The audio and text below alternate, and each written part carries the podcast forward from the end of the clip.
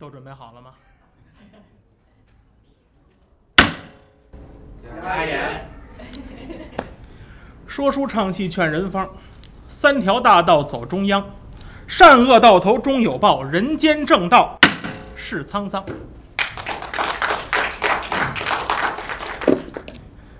其实这首诗跟今天的内容是一点儿也不搭界。呃 后台也没太多预备，拿起哪个咱就念哪个，反正定场的作用嘛。我一念呢，您一听。今天呢，又到了最美丽画面的时候了。因为平时呢，咱们我的节目呢，一场牌子书，一场评弹，啊，学唱去评弹。呃，我其实要从我个人来说，从您来听呢，可能更多的朋友愿意听牌子书，因为好懂。啊，词儿都是北京话，一听就懂。呃，北方的曲艺呢跟南方就是不一样，曲艺地域性太强。啊，评弹是南方的曲艺形式，到咱们北方呢，就受这个语言的影响了。但是不要紧，从咱们这儿听评弹呢，都让您能听得懂，因为咱们每次都发作业，啊，大家看着答案，咱就把今天任务完成了。呃，所以咱们的评弹呢，也有的观众愿意听评弹呀，也有的观众愿意听牌子书。呃，牌子书呢，一回扣一回，啊，上次又拴了一个比较比较缺德的扣儿，啊，让观众朋友讲话的，就是又把徐老头给蹲那儿了，蹲那儿就让他蹲着去吧，一个月以后再说了。呃，隔一个礼拜换一次节目呢，呃，这个礼拜换过来呢，是我们姐儿俩的弹词。就我愿，其实我愿意唱弹词，啊，一来这个坐着自己有信心，这画面儿比原来那个那么一个坐我边上，那我舒服多了，啊，因为那那么一个挺鼠灭的坐我边上，你说多难受，你说这现在这换，自己心里舒服，别告诉那个家啊，你告诉那下礼拜不给我弹了，再再一个呢，这轱辘掐了吧。再一个呢，评弹呢，呃，它特色呀跟牌子书不一样，呃，节奏相对的比较舒缓一些。呃，说个遮羞脸的话吧，万一哪天我词儿背的不熟，没关系，慢放过门儿，容我能想词儿。再不记得呢，我想不起来的呢，我边上坐着比我强，哎，这样我想不起来呢，一回头，哎，姐姐什么词儿，姐就告诉我。不告诉你，啊？你们花了多少钱呀、今儿？啊，那也不告诉，这也不告诉我，我不信你舍得。呃，今天唱点什么呢？上来聊半天。今天预备的呢，大家看单子上写的，头一段呢，间隔文铃。我发微博的时候啊，我可能刚才有观众说了，哈，这说书先生也是微博控，上来先乒康乒康拍一大溜够。呃，我发微博的时候我说呢，我说今天的形式上呢会有一些些小的变化，啊，因为咱们也到年底了，咱们也热闹热闹，怎么变化待会儿再说。前面呢不变，还是由我给大家唱一段讲调的评弹开篇，也是一段经典，叫《剑阁闻铃》，说的是唐朝的事儿，啊，安史之乱，唐太宗啊，他唐太宗干嘛去？唐玄宗啊，唐玄宗李隆基，唐明皇。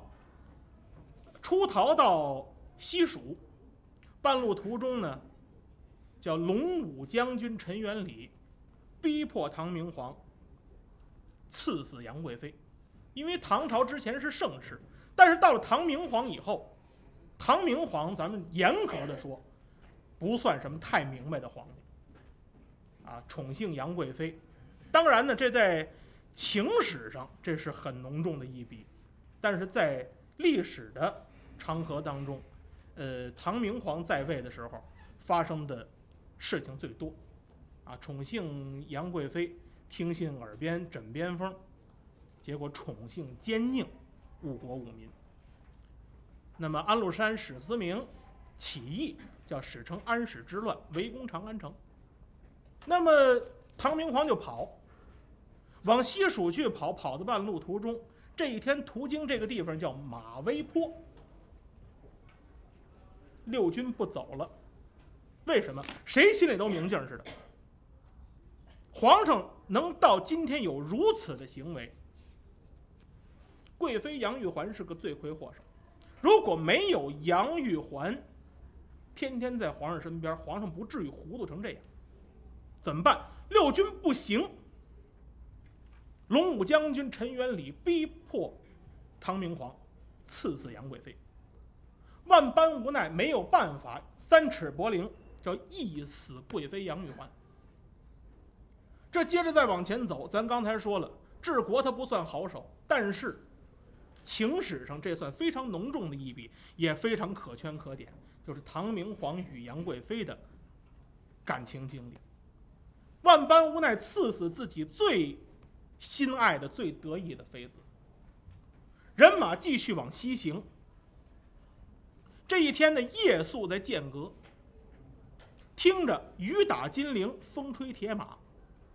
咱说书常说这么一句话呀：“伤心人怕遇伤心景，凄凉人怕到凄凉境。”听着这样一种风声、雨声、铁马声的叮当作响，唐明皇心里难受，想念自己刚刚被自己刺死的爱妃杨玉环。于是呢。就衍生出来，我们曲艺作品当中流传非常广的这个段子叫《剑阁闻铃》。这个节目呢，在南北方曲艺流传都非常广。啊，大家都知道，我唱评弹是学唱评弹，人家景老师是专业。那我的专业是什么呢？咱北方人，我是唱京韵大鼓的。京韵大鼓里头就有这么一段非常有名的、脍炙人口的，应该说呢是经典之作，传世的经典。也叫剑阁闻铃，是古界的一位非常德高望重的老前辈，叫骆玉生。说骆玉生呢，不知道他艺名叫小才武。说小才武可能更不知道，有知道的，有不知道的。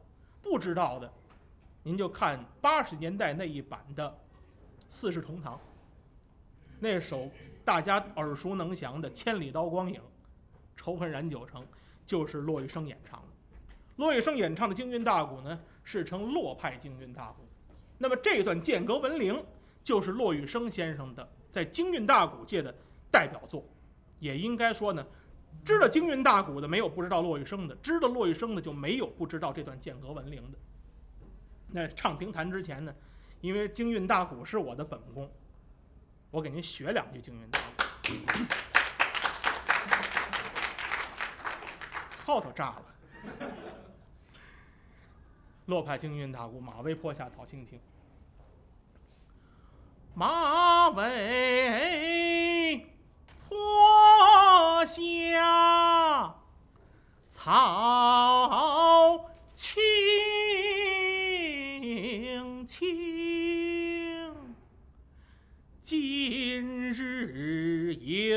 犹存妃子。提笔有诗皆报恨，如此无可不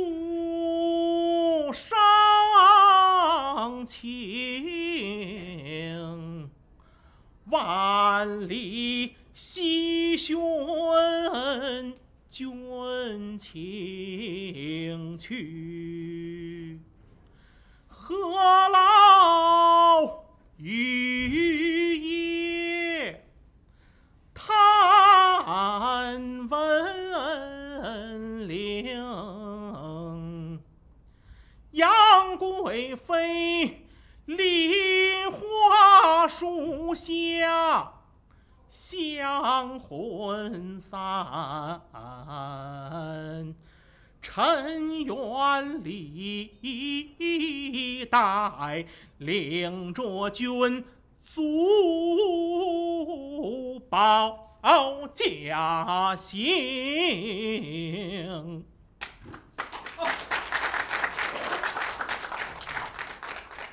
谢谢谢后头那带头鼓掌的。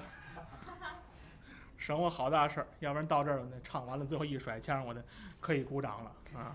这后头有带头的，这就京韵大鼓这段。剑阁闻铃。当然呢，在北方的古曲当中呢，很多的曲艺形式都有这段，像胶东大鼓、奉天大鼓，唱腔各不一样，但表达的情怀都是这一段。唐明皇思念自己的妃子杨玉环，那么各有各的特色，各有各的角度。那么到评弹来讲呢，唱这段的也很多，啊，比较有名的，你像徐天祥先生的祥调，唱这段间隔文铃，唱得好。再说比较有名的呢，那就是还有一个叫杨振雄先生创造的洋调，这是我个人来讲比较喜欢的一个调式。呃，洋调的间隔文铃呢，和一会儿我们要演唱的讲调的间隔文铃还不太一样，表达的角度不太一样。洋调的唱腔呢，比较激进，比较亢进的感觉，但是呢很沧桑，拖腔比较长，借鉴了很多昆曲的拖腔。那么从演唱的风格上来讲，呃，同样是唱这段剑歌闻铃，杨先生所表达的这种思念之意呢，可以用“凄厉”两个字来表示。啊，他的唱腔非常的呃高亢。很亢进，拖腔一长，再想起来，您再对着这个凄凉镜，您再去想杨贵妃和唐明皇的爱情故事，再去想唐明皇此时此刻的心情，恐怕会另有一番解释。那么演唱正段之前呢，我给您学唱两句杨振雄先生的这个间隔文铃啊。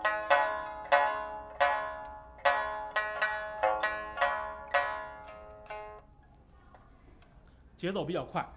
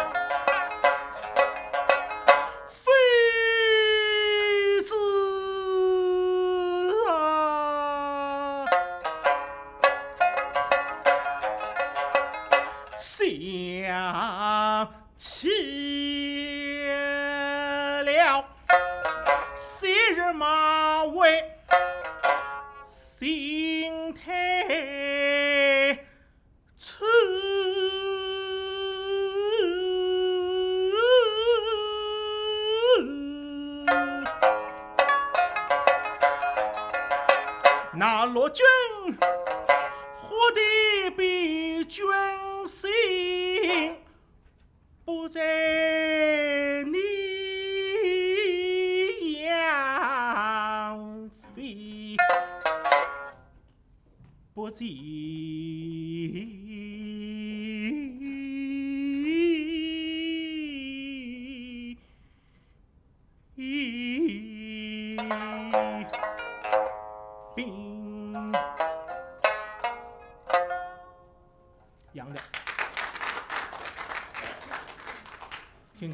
比较惨烈，是吧？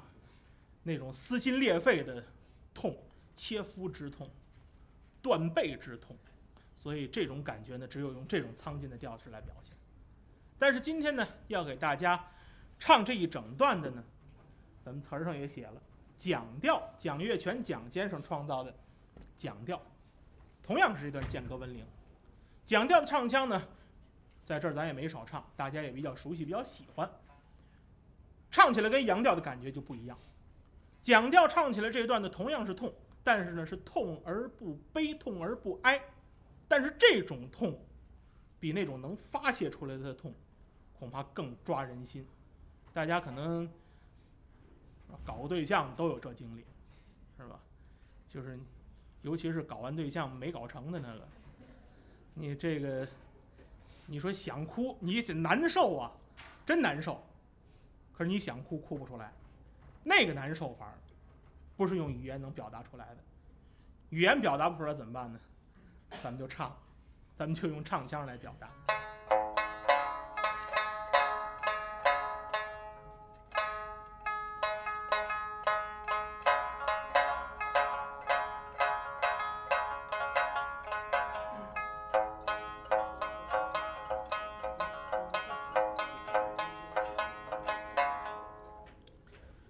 那么，下面呢，我就用讲调为大家演唱这一段间隔文铃。呃，但是头唱之前呢，有几句还得托付托付。这个唱段呢，是专门为今天而赶排的。呃，之前呢，我们俩演出也是非常的匆忙，演出的任务也多。我们俩是在我赶到景老师平常演出的地方的后台，我们俩对过这么一遍。中间呢，真要有唱腔错了，哪儿想不起唱词儿的地方。您给我提个词儿，唱腔错了呢？哪儿错了？哪儿搁下？咱从头再唱，争取咱能把这段完整的诠释给大家。闲话不多说，请听讲调开篇，剑阁文铃。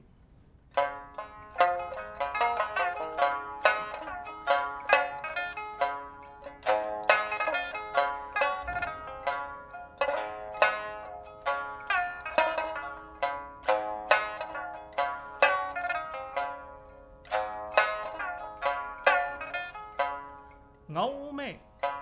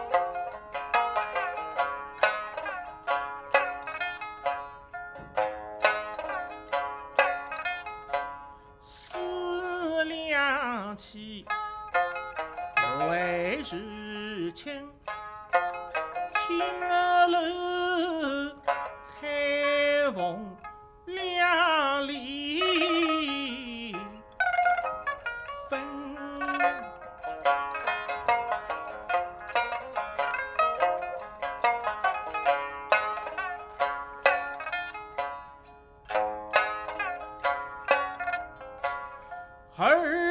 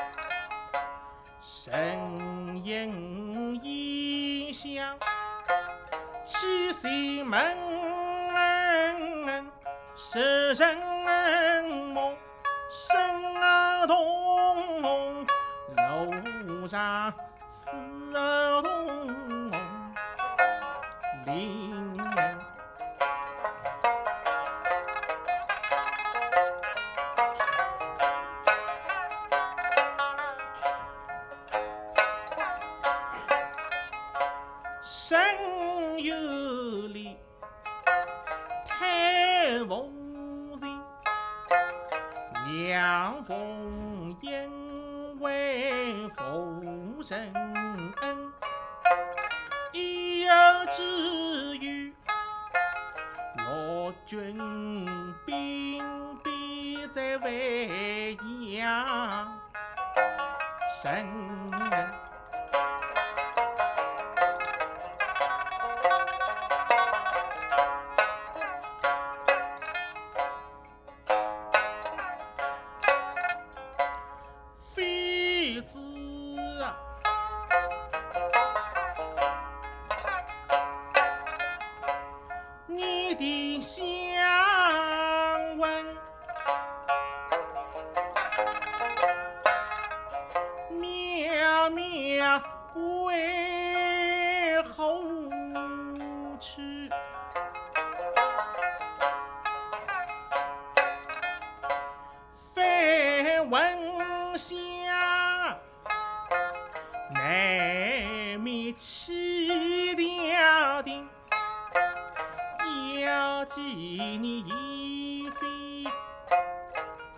好几百零。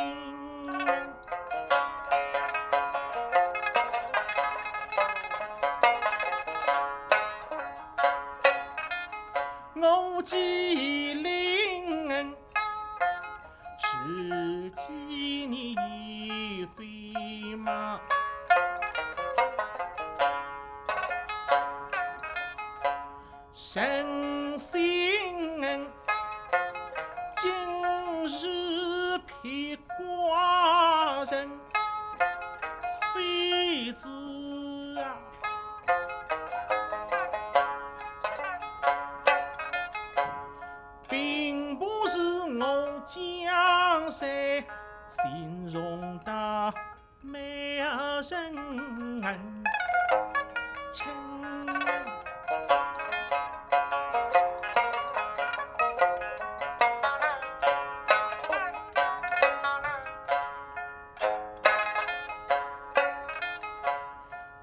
なかり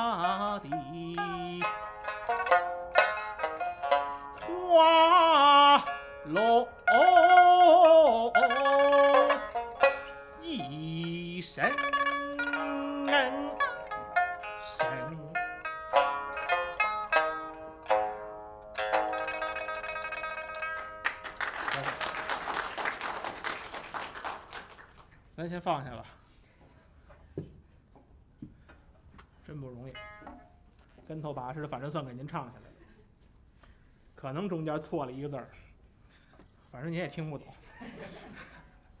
就这个了。呃，悲惨完了之后呢，平时他到这边一摔木头，啊，听听胡当，啊，今天不行，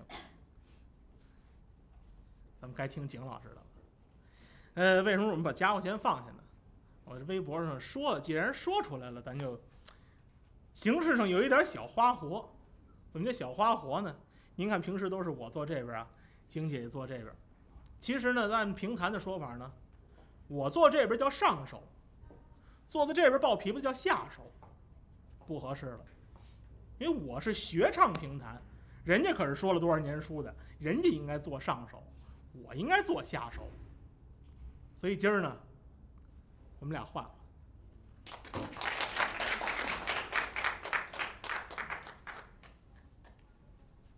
谢谢谢谢。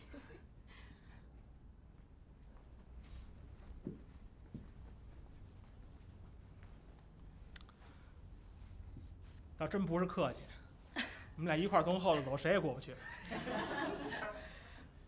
换换乐器，呃，我来弹琵琶。这样这个台是不是有点倾斜啊？哦、那得让他们重新盖这楼去啊！